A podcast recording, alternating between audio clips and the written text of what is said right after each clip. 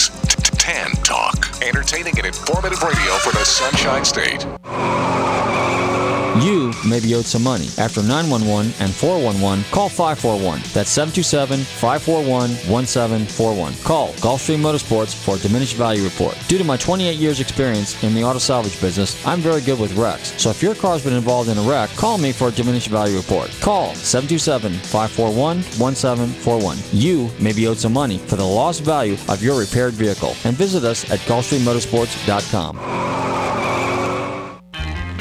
Looking for car shows? Then look no further than FLACarshows.com. On your computer or on your mobile device, FLACarshows.com is a comprehensive list of automotive events, plus videos and news articles. Whether you're looking for car shows, cruise ins, meetups, automotive festivals, cars and coffees, or anything else relating to an internal combustion engine, then this is a site for you. Check it out online or on your phone at FLACarshows.com. Here come the cops. Let's get out of here.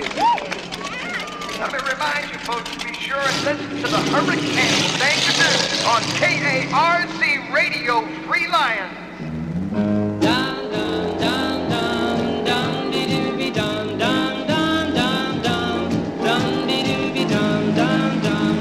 Let me drive. Takes a lot of strength to depress this clutch. This car can get away from you.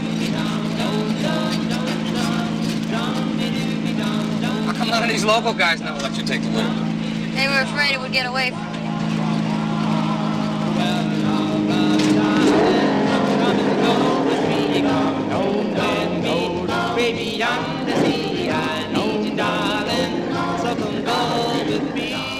I see your driver's license, miss? All right.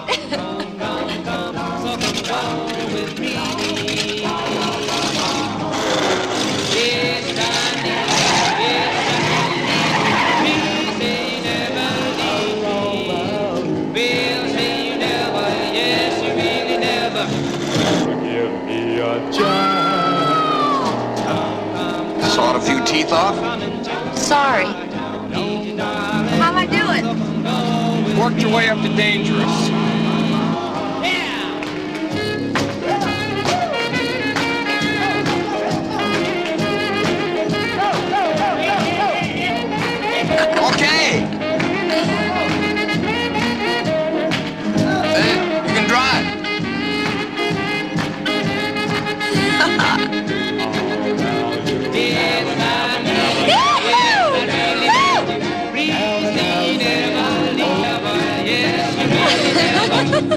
You never give me a All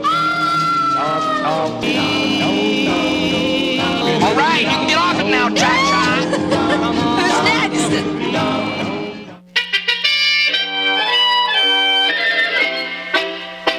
Set the Wayback Machine. Yes, sir, Mr. Peabody. Hey, I'm Christy Lee from All Girls Garage and Barrett Jackson on Velocity, and you're listening to Nostalgic Radio and Cars.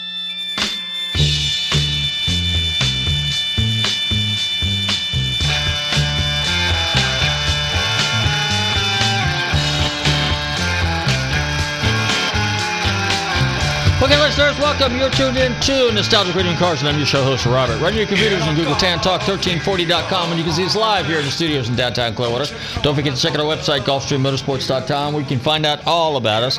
And if you've missed any of our past shows, don't forget to check out NostalgicRadioandCars.com. Good evening, Bobby. How are you? I'm doing well, and yes, that is the website. Did I do that flawlessly this time? I was I was impressed. Yes, Wow. that's, that's where you go. Without any interruption. See, that's because I am focused. Today you are. Uh, yes. Today, I'm- today I am. okay, well, ladies and gentlemen, boys and girls, sports car fans, car fans, just any kind of fan that likes motorized vehicles. You're tuned into Nostalgic Radio and Cars, and uh, like I said before, I'm your show host Robert, and with my trusty co-host Bobby. How you doing, Oh, co-host, Okay. Yeah, we're your co-hosts tonight. Okay. yeah. All right. Product, production engineer, co-host, all that kind of stuff. Anyway, so uh, well, this past weekend we went to Bug Jam. When that's not a bunch of cockroaches running around, that's Volkswagens. That is the now the Florida Bug Jam. The Florida Bug Jam, which is an annual event over in uh, Dade City. And uh, I'm trying to think what I did Saturday? Oh, Saturday I drove down to uh, Sarasota and hung out with a whole bunch of my friends with uh, a Pantera club down there, and that was kind of cool. And that took place at the um, um, well, actually, Vintage Motorsports, Vintage Motors of Sarasota, and they're connected to the uh, um, Vintage Car Museum that's down there, and I think it's called Sarasota Car Museum. Is that what it is, Bobby? Something like that. Yeah. anyway, so that was kind of cool. But before, while I was diddy bopping down there, every second Saturday of the month at the University Town Center, did I say that right? UTC, University Town Center Shopping Center, which is right off 75. They have a Cars and Coffee. Now, I went there many, many, many years ago. It was kind of small, and then it grew, and then it grew, then it got bigger, then it grew, and kept on growing. Now it's something like six, seven hundred cars, and it starts at seven in the morning and goes to about ten, and that's when the mall opens, and then pretty much everybody's trying to get a parking spot so they can shop, particularly now during the holidays. And I was pretty much impressed with some of the cars down there. You think about that, six, seven hundred cars. We used to go to the Cars and Coffee over here at uh, DuPont Registry, and they probably had eh, a couple hundred maybe on a good Saturday. And um, but these guys had like a lot of stuff. And you know, you got all these car guys moving down here from up north because you can drive your cars here 365 days a year. It's pretty cool. And uh, so I was pretty impressed with some of the stuff that was down there. One car in particular that got my attention was a 65 Mercury. And in 62, maybe 3, 4, 4, Mercury Marauder had a, well, the Galaxies had the XLs, okay? And the XL 500s and all that kind of cool stuff.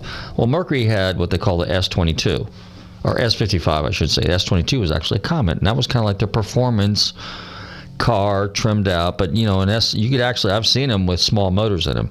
So the S22 or the S55 doesn't necessarily mean that it is a fast car.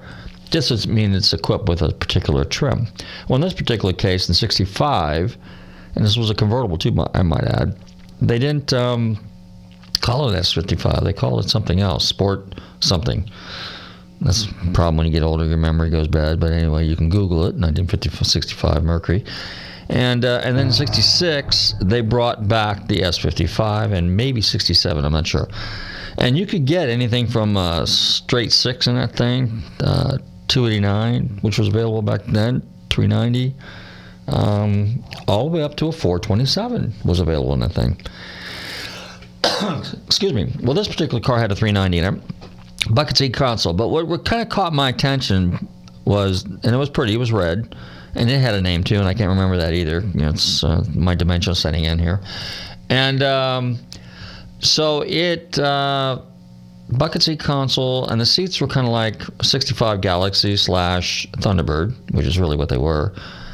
But the console was kind of neat. But what caught my eye was the tachometer. Because a tachometer, in like a lot of your cars, your big Galaxies, your big, um, let's just say Chevelles, your, your Mopars and stuff, they were in the, and the Pontiacs notoriously and Oldsmobiles. They had them in the center of the console, just underneath the dash. They were usually affixed straight, so they were like either you know 180 degrees, 90 degrees, whatever. Well, this in the Mercury, some cars they actually cocked them a little bit, so they would be 270 or something like that. They'd be off about you know 30 degrees or something like that. So they just kind of angled a little bit at the driver. And I've only seen one of those tacks one other time, and I think I saw it in the Galaxie. And the guy that I had it, I asked him if that was. Um, a factory option, and he didn't know. But it, I was kind of the way it looked because it didn't say Ford's either say Rotunda, Faria, or something like that, or Ford, and um, I wasn't quite sure because it didn't really. There was no name on it but it looked factory. So I asked the guy, I said, hey, so what's the story? Is that a factory tack? And he goes, yeah. He says, good eye. Then I also noticed it had uh, a couple other extra goodies in there. It had like, you know, like a Thunderbird will have like, you know, um, seat belts, uh, have, uh, you know, a brake warning light, an uh, interior decor light, you know, things like that. So it had some of that stuff. And, um, it also had cruise control, which was unusual, and it was a dial on the uh, driver's side just below the dash. So it had a lot of really cool features. So you really had to look at the car, take notice. And then, of course, coincidentally, this guy's had this car since the early 80s. He restored it, or he didn't restore it, but he reconditioned it. And he had all the literature on it and all the brochures and all the paperwork. And it was really interesting. It was an interesting read. So every once in a while, you find these really cool cars that just kind of catch your attention. And if you really, and the 60s cars are really strong right now, even the full size cars, all your, you know, 60, 61, 62 Galaxies, your big Chevrolets, your big Pontiacs, your big Mopars, they're hot. And they're really the forerunner to what we would call a muscle car, you know, because they had the big motors in them, and they made some lightweight versions with fiberglass fenders or aluminum fenders and bumpers and things like that, and and, and van seats and stripped down interiors because they're pretty much go fast cars because they were either used for NASCAR or drag racing. And the debate's still on, you know, because you know, Mopar had their thing for a while, then Pontiac, General Motors had their thing for a while, then Ford for a while, then Mercury for a while. It was back and forth, kind of like politics as usual. But nonetheless, they've they've all made their mark over the years, and uh, so the cars are like they're kind of interesting. But anyway, and then of course Bug Jam was a lot of fun, and of course the first thing I do is go to the swap meet. And what did I find? I found an old vintage Stewart Warner gauge. There, you know, a couple of things that kind of piqued my interest a little bit, but a lot of Volkswagen stuff and you know, it's just it's a really great event. It's fun for the family, and they did it right. They've got entertainment, got vendors, they got cars, they got a swap meet. Um, that's the way you do an, uh, uh, an automotive event. You know, you have to have a little something there for everybody. And they had new stuff and old stuff, and it was it's cool and it's a traditional thing. And I can't remember the first time I went to the Volkswagen thing, and I think it was in maybe Land Lakes. God, that was back in the '80s and then it's just evolved and evolved and evolved and evolved. You know, so it's a pretty cool show. And Volkswagens have a very very strong following. But anyway, so what's coming up? We got Renninger's. If you're into antiques and stuff, that's this weekend in Mount Dora. Moultrie, Georgia, big swap meet there. The Villages Car Show this weekend. And a big shout out to my friends at Fastlane Travel. If you uh, have a, if you win the lottery and you got a lot of money and you want to take a really really special tour to Europe and visit the Porsche factory or the BMW factory or the uh, Audi factory or Mercedes factory, and then drive through some amazing roads through the Alps and through Switzerland and through Italy and and uh, places like that, Germany and Austria. Um, definitely hook up with our friends over there at Fastlane Travel. Google FastlaneTravel.com. Um, of course, if you really want to know where all the car shows are, just Google FLA car FLACarshows.com and you'll find all the car shows that are, you know, here in this. Uh, beautiful sunshine, sunshine state of Florida. On that note, I think what I'm going to do, if uh, Bobby's ready, we're going to go ahead and cue up a song or two. Oh, we actually are. Yes. We are? Oh, okay. So I think this song is by the Sonics, and it's called Strychnine, right? Because we got a very special guest for you later this afternoon, and we're kind of into the old school hot rodding thing right now. So. Uh, Enjoy this. This is kind of a cool, classics, early 60s hip song. Don't touch that dial. We'll be right back. Tune into Nostalgic Radio and Cars.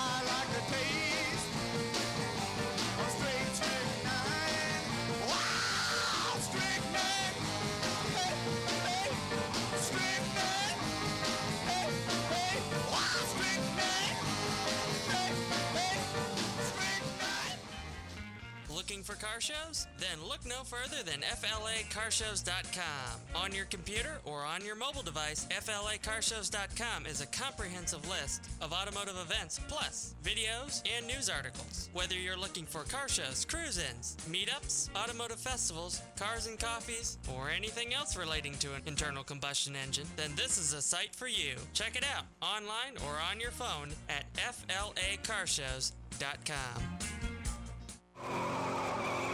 You may be owed some money. After 911 and 411, call 541. That's 727 541 1741. Call Gulfstream Motorsports for a diminished value report. Due to my 28 years experience in the auto salvage business, I'm very good with wrecks. So if your car's been involved in a wreck, call me for a diminished value report. Call 727 541 1741. You may be owed some money for the lost value of your repaired vehicle. And visit us at GulfstreamMotorsports.com.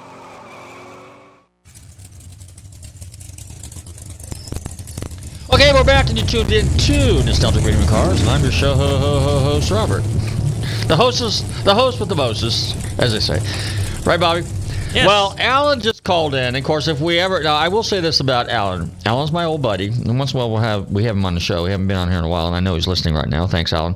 And um, we always have this debate. I will say that he is definitely more well-read than I am, but we always debate on who knows more about cars. Now, mechanically, yeah, I'd say he probably does, but the in the broader spectrum of things, I think that's. Uh, it's close. But nonetheless, he pointed out, he called in, and he pointed out in the break there, that in the 1963 Thunderbird owner's is it the owner's manual, Bobby? Is that what he said it was? Yes. In the owner's manual, Yes. it actually shows that tack, lists that tack as a factory option. Now, I did not know that. And and I'm more surprised because it's a Thunderbird. Because knowing the the dash arrangement on a 63 Thunderbird, now 63 I hope he's right on the 63 because the Bullet Bird was 61, 62, 63. So in their console, there might have been room for that dash. But on a 64, 65, 66, I don't think there would have been room on the dash. And I'm sure I'm going to get a text here in a minute because the dash runs up at an angle on that. Unless they put it on the, I mean, you know, where the console runs up. Unless, unless they did it on the top of the dash, which some of them did. Like the rotundas that were, like you got a Shelby, for example, or you got the sport package in a Falcon, they would have done it. Or Comet. Alan must be on the phone. Dealer accessories. That's a dealer accessory? Yes. Oh, okay. Well, Not a Ali, factory. uh, well, you, you can patch him through for a second. 8,000 RPM. 8,000 RPM. Okay. Anyway, all right. So see, see, this is why this is good to have this radio show because we have an expert that calls in from time to time and will correct me, the uh, kind of guy that knows a little bit about cars. But anyway, which is interesting because when you go to like, for example, like websites like uh, online auctions, like, and I'll use Bring a Trailer as an example. A lot of times I like to read the comments. I mean, obviously there's a lot of tire kickers on there, don't know what they're talking about, but you get a lot of people that actually do, and they point out things, little nuances, little subtle things, and some specifics that are very, very important relative to the car that's being auctioned off. And I like that because it helps me kind of learn a little bit because a lot of times I'll scratch my head and go, wow, I didn't know that. Or I might debate the issue myself. But nonetheless, that's where we're at. So, having said that, I think it's just about time to go ahead and get our guests on the line. And I think Bobby's going to go ahead and cue that up. And uh, what's, I already told everybody what's going on this weekend. But On the anyway. highway. Huh? Ghost on the highway now. Oh, we got a song? We do. We do. What's the name of the song? Ghost on the highway. Ghost on the Highway. Now, this is by kind of like a. Actually, it's a Los Angeles, or was a lot, kind of like a Los Angeles garage band. It uh, kind of goes along with our other song we played by the Sonics, um, Strychnine. But anyway, so it's Ghost on the Highway. And what's the name of the band? The Gun? The Gun Club. The Gun Club. Okay. Hey, you're tuning into Nostalgic Getting Cars. Don't touch that dial. We will be right back. Promise you. With our special guest for the evening. We got a, some good music. My eyes are black holes, and I'm slaughtered your loving man, killed him in his sleep, and the bloody kind of your murder simply stains the sheets. You're a ghost on the highway. Your gestures meaningless. You're lost to the living man, trading souls to the end. You thought winning as a woman meant failing as a friend. Is not an art statement to drown a few passionate men. You made yourself a diamond to blind young men's eyes. You claim because they want to shine, you deserve to walk the line. Your ghost on the highway. Your gestures meaningless. You're lost forever to the living man. Trading souls to the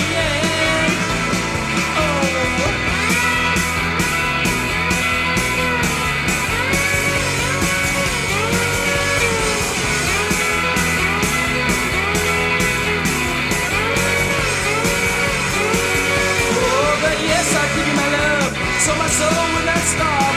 Never move the honest rock of what you really are. A ghost on the highway. You're not strong and meaningless. And I hate you, but I love you. And I'll care about you the end. If I ever lie with you again. Hello? Let me ask you something. Oh, I guess I have to wait. Okay. What's the most you ever lost in a coin toss? Look, I need to know what I stand to win. Everything. Just call it friendo.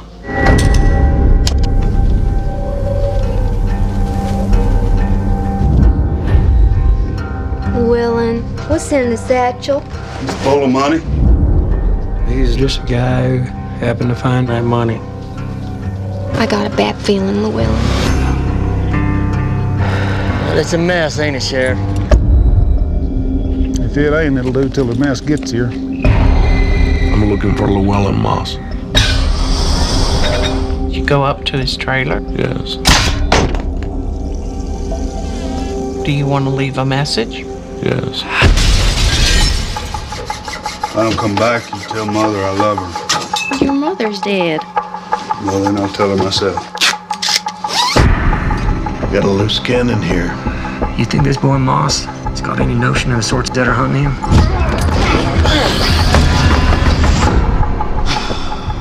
I don't know, he ought to. He's seen the same things I've seen, and it certainly made an impression on me. Just how dangerous is he? Compared to what?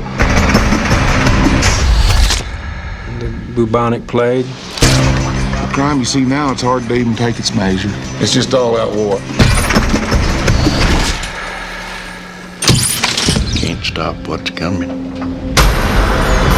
What's this guy supposed to be, the ultimate badass? You don't understand.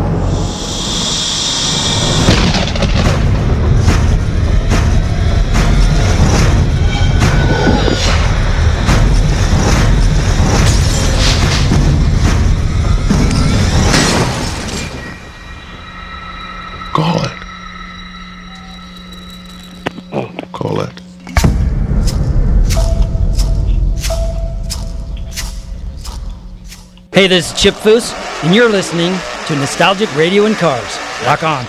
Okay, we're back, and you're tuned into Nostalgic Radio and Cars, and it's time to introduce our uh, special guest for the evening. This gentleman is a, I'm going to break it down like he's a vintage automotive landscape artist, and his specialty is traditional hot rods with a little mid-century and futuristic uh, architecture flavoring, so to speak. So I'm delighted to welcome to the show this uh, evening, um, kind of a well-known artist out of the California area, Keith Weesner. Keith, how you doing this evening?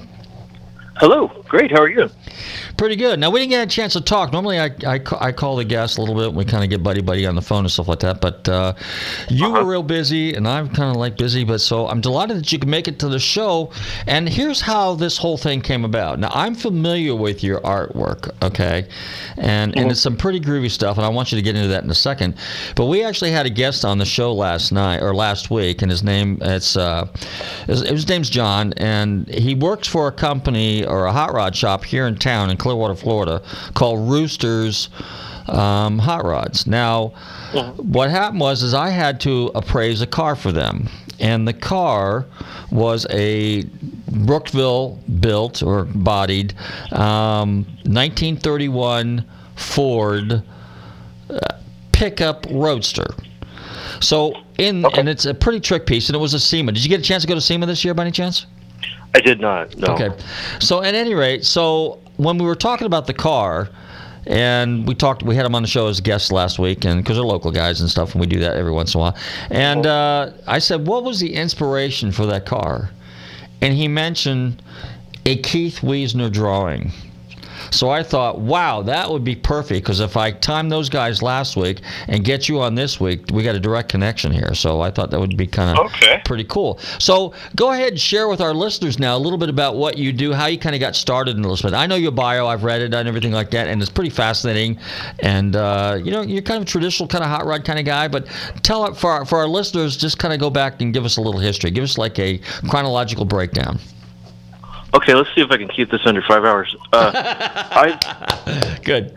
My dad was into hot rods and custom cars, and he was an artist and a pinstriper. And uh, in the '70s, he made his living pinstriping, and uh, that was the main income for our family. And uh, so I got all that from him, basically. So when everyone else was, uh, you know, into whatever was going on in the '70s, custom vans and, and Corvettes and stuff. I mean, that was that was interesting too to a ten-year-old me. But um, I also was keyed into all this really old stuff, like hot rods and custom cars from the 40s and 50s, because that's what I saw in his old magazines and stuff. And then also he was an artist, so I wanted to be an artist. So uh, I ended up wanting to study car design. So I went to Art Center College of Design in Pasadena after high school, and um, didn't end up going into design because I got kind of attracted away from it into uh, animation. And the first thing I worked on was Batman animated series, which turned out to be pretty much the best thing anybody I know worked on. So I started at the top, kind of as far as cartoons, and that's still kind of the coolest thing I worked on. But I did that for 13 years, and then I was also met all these uh, kind of lowbrow artists that were having gallery shows in Hollywood and stuff, and I met that that kind of thing, and, and I kind of steered away from design and into this like wanting to do paintings of this vision of this kind of vintage world that knocked around in my head.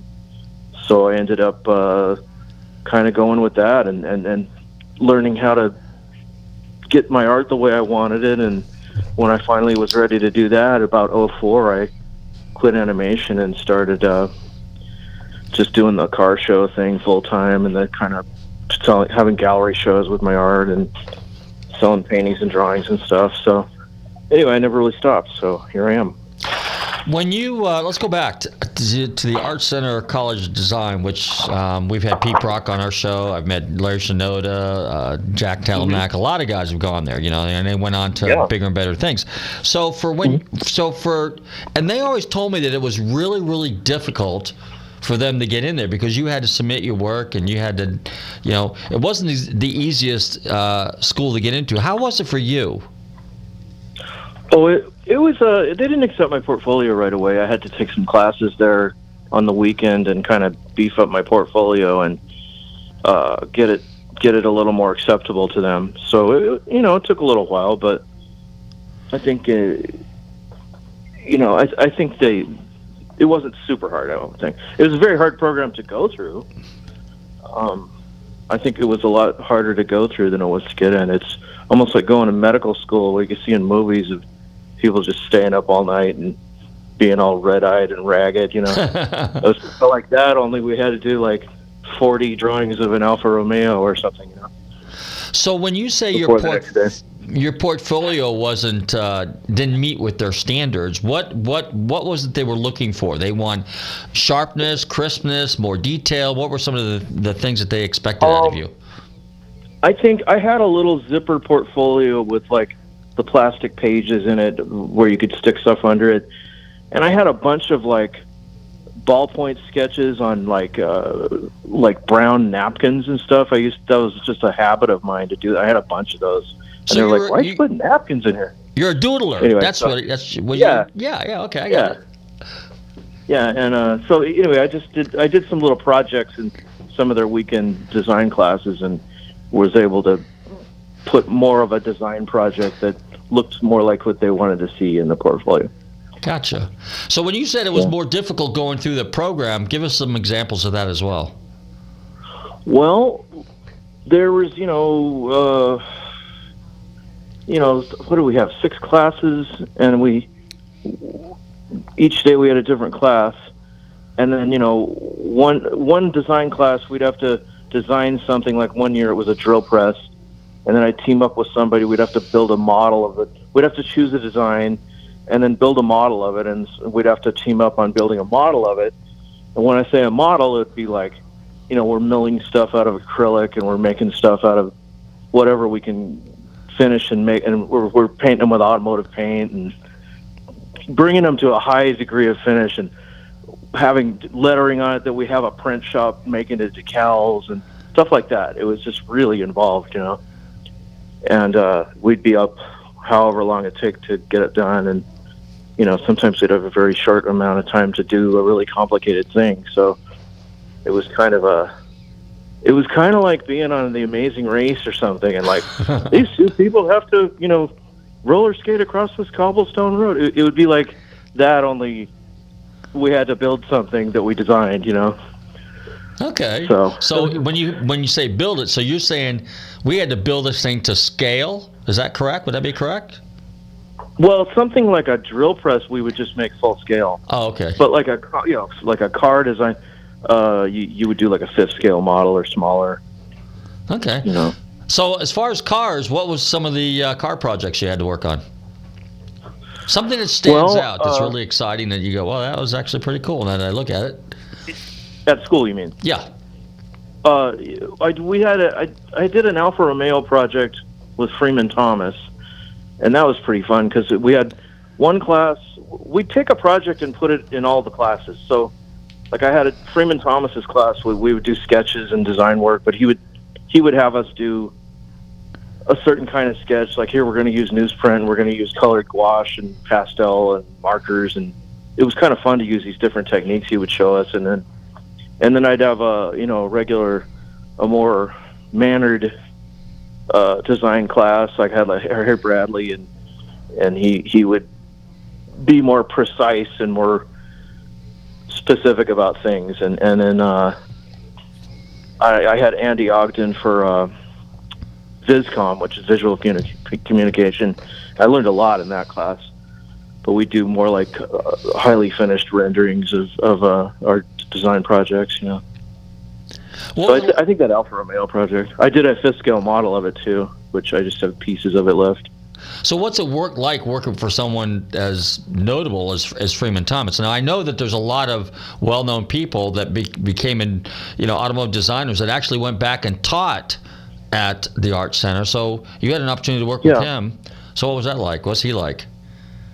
Oh, he was really nice, it, and it was it was when he was kind of just starting to be a a, a known designer, Mm-hmm. and he had done a few really neat things, and he was uh, he was working on. I think at the time that I was going there, he was working on the.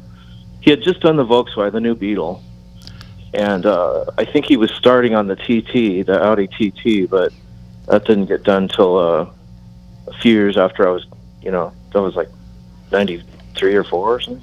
Huh. But I'm, anyway, I'm, I'm yeah, curious. uh, I'm curious about that because Jay May, who ultimately worked on the on the the S197 Mustangs, that was uh, um, in the early 2000s era, so a 95 to 99 production car. But I believe he worked on the Volkswagen program. Was Jay May involved in the art center? Yeah, it, it was. Well, no, I didn't know him, but yeah, Jay Mays was uh, uh, worked worked with Freeman Thomas on a few things, Okay. and I think that, I think the I'm trying to remember who the TT was like. I, I forget who it's accredited to generally, but I might. It, but it was Freeman Thomas and Toby Gillis that did, I think, main, mainly the uh, the Audi TT, as far as I could gather. Okay. I haven't read everything about it, but anyway. So then, But how'd the Batman thing come out about about for you? The Batman animation series. It was kind of accidental. I, I just a friend of mine told me that I should go apply there at Warner Brothers, and I thought, well, I don't have any animation experience. Why would they, you know, hire me? And uh, she said, no, no, no, it's it's perfect. You should go do it. And I was like, hmm, okay. I was completely taking her word for it, and I, I took my portfolio there, and I try. I was trying out for this Tasmanian Devil show, And, uh, meanwhile, I'm looking around the hallway and I'm seeing all the vehicle designs and character designs for Batman animated series because they, they were about a year into developing it. And uh, I was like, "Wow, what is this?" You know. Uh-huh. And then one of the directors kind of pulled me into his office and, "Hey, what are you doing? You know, let's see that." You know. And uh, I showed them my portfolio, and they're like, "Why don't you do a test for us instead?" And uh, so I did that, and then they hired me, and so I just I started on Batman pretty quickly, doing backgrounds. No kidding, no kidding. Well, now that had to be kind of cool because that was a little on the futuristic, mid-century level there. Is that what kind of got you into that? Uh, that uh, interested in that style? Oh, not exactly. It, it- Batman was more. They called it Dark Deco. It was like a Oh, okay. like sort of a gothic version of Art Deco. It was supposed to be sort of like the late 30s, early 40s, Okay. but but with computers and jets and stuff. So it's like kind of modernish, but with the styling of an Art Deco type of thing. Okay. Yeah, still So, machine uh, age a little bit there, kind of. Yeah. Yeah. Well, that's interesting. So that you did that for how many years then? What till the early 2000s, right? You said. Uh, 2004. Okay. Yeah, kind of, kind of off and on. They would do another season or two, and then I, I did all the action adventure stuff they they came up with, uh, Superman and Batman Beyond and Justice League. Oh wow. Um, I mean, they did other stuff after I was gone too that I wasn't really involved with, so I don't, don't really know much about it. But um, those were the shows I mainly did, and I'd go to other studios when there was nothing going on, and I'd worked on uh, the Felix the Cat thing and uh, uh, Felix thing at? Disney called Yeah. Oh wow. Yeah. You're naming all stuff called- that I grew up with. Okay, you know, I, I'm just. Well, it was called the. I don't even know what it's called, like the New Crazy Adventures of Felix the Cat. It's a really long title uh huh. to differentiate it from the original, but it was sort of a psychedelic slash uh, Fleischer style Uh-huh. uh, version of, of uh, Felix the Cat. But they're all on YouTube. I, I I never saw them when I was working on it. I watched a few of them a couple of years ago. So, when you were a kid, now you're you're about ten years younger than me, but they're still in the '60s, um, even into the early '70s. Saturdays was the days we all stayed home and we watched cartoons from like about nine o'clock till about noon, and then the monster movies came on for a couple hours, and then we went out and played. So, were you one of those kids that was like uh, glued to the boob tube, and then uh, on Saturdays, and and that kind of inspired Yeah, you as I- far as your drawing and stuff? Yeah, probably late seventies to I don't know, like eighty one or two or something. And I was a little too old for to be interested in that, so I, you know, wouldn't wouldn't do that anymore. But yeah, probably mid mid seventies to early eighties. I I would watch Saturday morning stuff. wasn't the like golden age of animation by any stretch. Yeah. But uh, you know, it was just uh, you know, you're a little kid, you don't care. But uh, um, you know, it was all those like talking dune buggy things and stuff like that. You know. yeah. But uh, it, it wasn't like you know, like the the 40s and 50s, and uh, Okay. that was amazing stuff. But yeah, I still was interested. Okay, cool. So, uh, did you ever build models when you were a kid? Car models, plane models, hot rods, anything like that? Yeah, yeah, mainly yeah, hot rod and custom uh, model cars. Because my dad would do that, and he had old ones that he built in the late '50s and '60s, and they were all hanging around the house. And I would always get when I could when I could get my parents to buy me one because I think a model kit was like five or six dollars then. It seemed like a lot of money then. Uh huh. But uh, anyway, it was a big deal for them. Okay, we'll buy you a model. It was like the thing I was always talking about, you know. So then, But yeah. So okay, so now you leave Warner Brothers and you say, you know what? I think it's time for me to kind of go out on my own. So, what are some of the early drawings that you did? Oh no, I know what I wanted to ask you real quick before I forget. Um, so, when you were working with Warner Brothers and you're doing the drawings, what do they do? Do they give you like a script that you kind of have to go by? I mean, how do they, how do they how do you determine what you have to draw and how you're going to draw it? Well, how- what's the process? There? Well, sometimes I would start with a script. If, if it's early on and they need some direction, I would read a script and I would do some set pieces and give it to the storyboard artist, and then they would write around what I had drawn. And uh, but usually just run of the mill episodes. I get a storyboard that's completely spelled out, and I just get a there's a hallway or there's front of a building, and and I just have to make it look cool.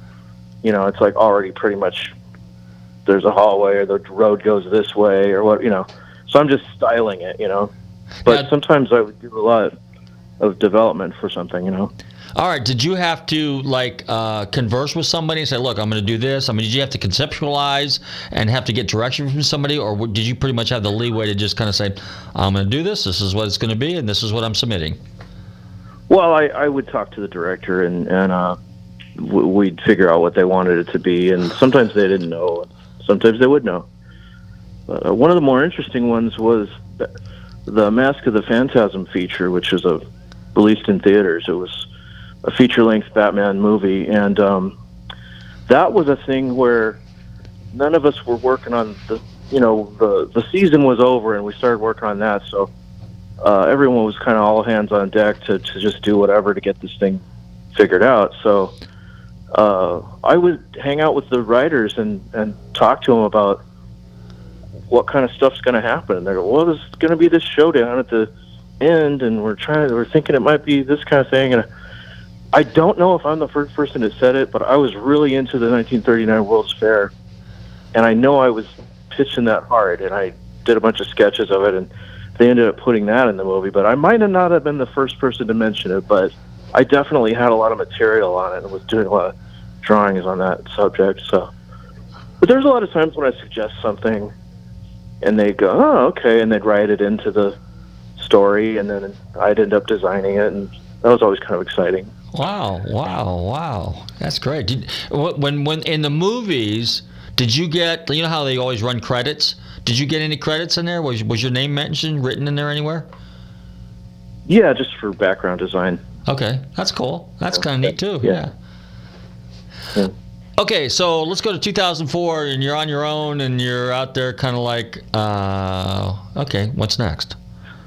Well, it kind of overlapped. Like I was already selling prints of my artwork at, at car shows and stuff, so I'd already had that other career Hmm. going. I just launched into it heavier. Okay. So I didn't really start doing it then. I just and I'd been doing artwork in the hot rod field since way before I went to college or anything like that. I, I the first thing I had published was in Street Rodder magazine in 1983 when I was wow. like 13 or 14, and uh, so I was pretty young. And uh, that was because my dad worked for Street Rodder for a while, but not till later, like uh, late 80s. Uh huh. But he knew people that worked there, and he would contribute things once in a while. And he kind of got me to do some stuff for for them. So I had pretty early exposure to, to that kind of thing, to getting artwork printed in car magazines. So I've been been at it for a while. Um, so what is like your specialty? In other words, you know, because I, I referenced mid-century, and the reason I brought that up was is because uh, I personally grew up in the '60s, late '50s, early '60s. So I'm kind of, and I'm from Northern Cal, so I'm kind of a mid-century fanatic. You know, I mean, Eichler built a lot of homes. I'm a huge Lloyd Wright fan. I wanted to be an architect. At one point, I wanted to design cars. I wanted to go to the art center because, and growing up in California, we all know about that. In fact, growing up in Northern California in the '60s as far as we're concerned, there wasn't anywhere else to go in the world. That was it. California was the place. We had everything. You know, we had mountains, we had snow, we had hot rods and sports cars. You know, that was it. And um, so that was pretty cool. I mean, that was kind of how I was influenced back then. But at any rate, so uh, when I looked at your drawings, and uh, you know, aside from the really hot-looking babes that you put in there, which are you know kind of very attractive, and everything you do um, Keith, is extremely tasteful, you know, and and I got to and the colors and the visuals, and if you kind of, you know, are in the traditional hot rods, and you know, like the way you have the cars, the way the wheels, the tires, the stance, all that stuff, you know, even the futuristic stuff, you know, the the kind of Jetson looking stuff that you incorporate in there sometimes. Really groovy stuff. I mean, that's probably the best way to say it, groovy, you know, because that's kind of a '60s term, and it is. And uh, so is so is that as an artist you draw from the soul correct? I mean it comes from within. And is is that kind of like your inspiration? I mean is that you know it's it comes from within and that's you you go the direction that you want to go? Yeah, I'm kind of making a movie of all the stuff that's in my head. okay. You know, it's kind of cinematic. It's like uh, I, I look at this these things I do as kind of little slice of life or a little snapshot from a cinematic thing, you know, and, and uh, it's just yeah, it all comes from stuff you're inspired by, and uh, you take the, the best things you want to see and put them together, and sometimes there's mundane things too, though. It's not all like sometimes somebody will do a car and they'll put it in front of the neatest gas station ever with the neatest sunset ever with the you know and when i look at something like the Rodder's Journal layouts like you know they'll have a, a really beautiful riviera against like a crummy wall with an electrical box or something that's broken. And it, there's a contrast and there's a there's a beauty in that too. So I, I put a lot of that kind of thing in too. So it's not always like the best of the best. Sometimes it's like you know, oh, that's kind of an electrical box with the line going up to the roof, and then that's behind the slick car that's all reflective, and you know. So, uh, When you when you mentioned inspiration, so I was going to ask you that. So like, there's a little. I see a little Syd Mead in some of your stuff too. Were you were you influenced Mhm. by his work?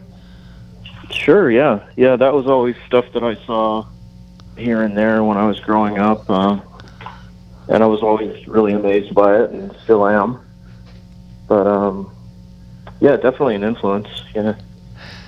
Um, so like when you when you when you talk about other people that have had some influence on you, you know, I mean, like, um, who would they be? You know, I mean, outside of your dad, you know, obviously he got you into it. And when you were younger, was was the art, the drawing, was that kind of a a natural thing for you? That it, were you kind of good at it right out of the gate, so to speak, or did you really have to work at it?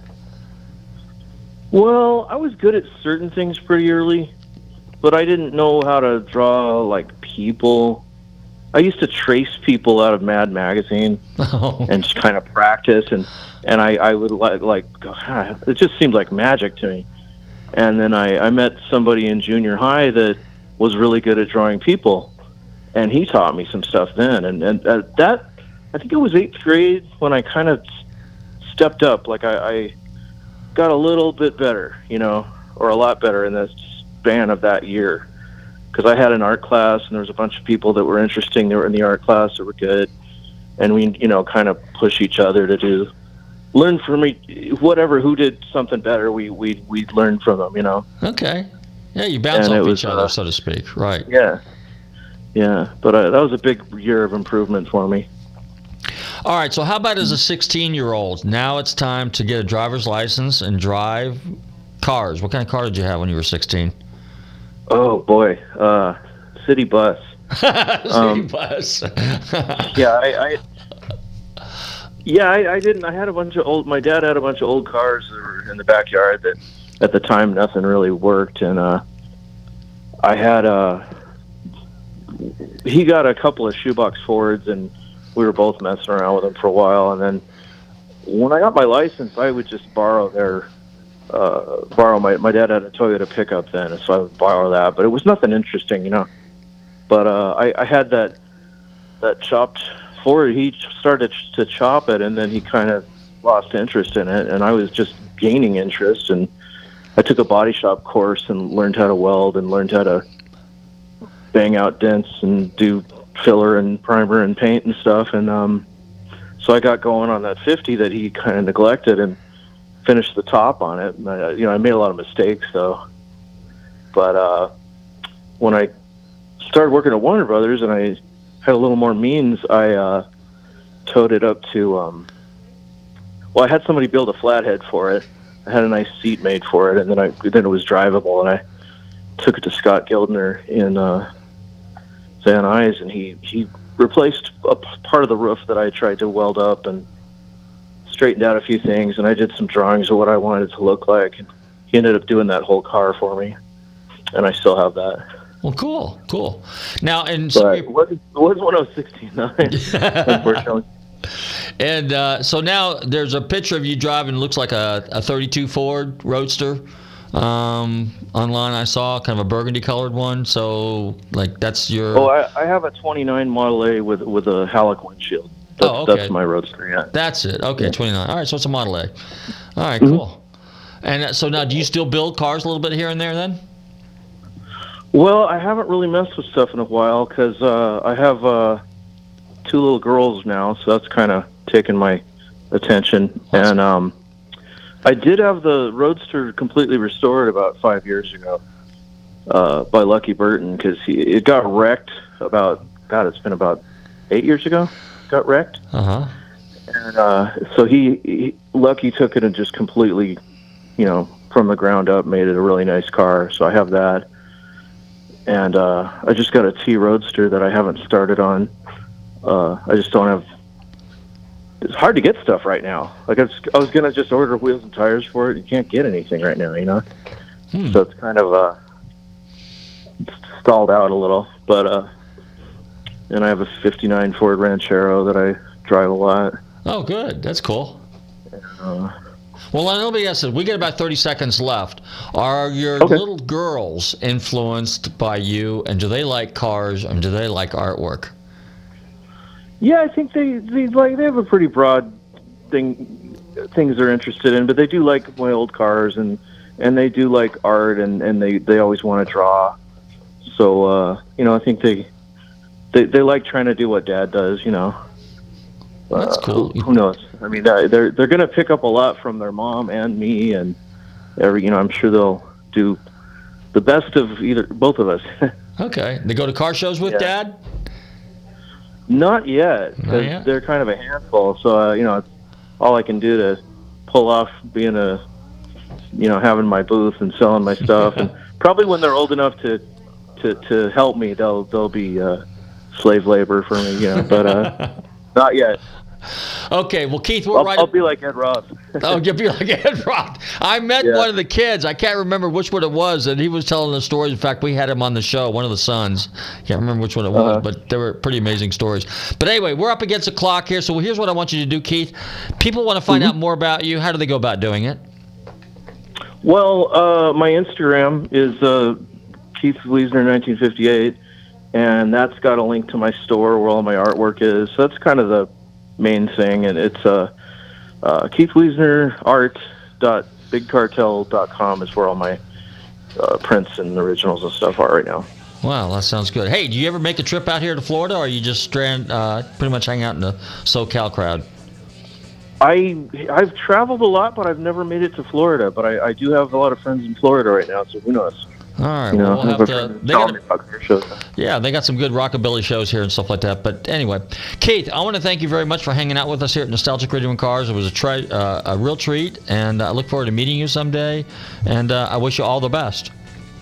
Thank you. Thanks for having me on. Okay, great, great, great. Hey, I want to thank all my listeners for tuning in to Nostalgic Radio and Cars and my special guest, Keith Weesner. Don't forget to check out his artwork. Pretty cool stuff. And don't forget, there's a lot of car shows coming up this week, next week, the week after. Well, it's going to be going for the next four or five months while we got this great weather here in Florida. So, that means get out and drive. And hopefully, I'll see you at some of the car shows and stuff like that. In the meantime, everybody stay safe, drive carefully, and love your family.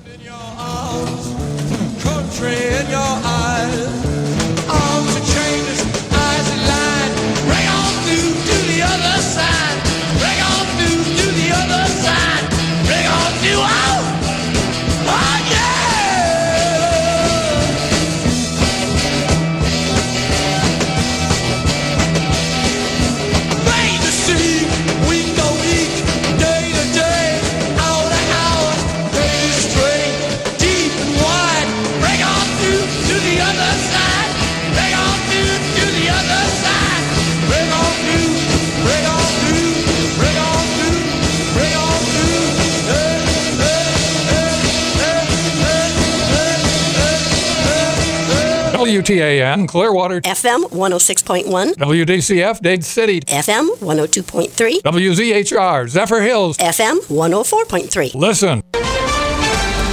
UVA shooting suspect caught. This is an extraordinarily difficult day for our community.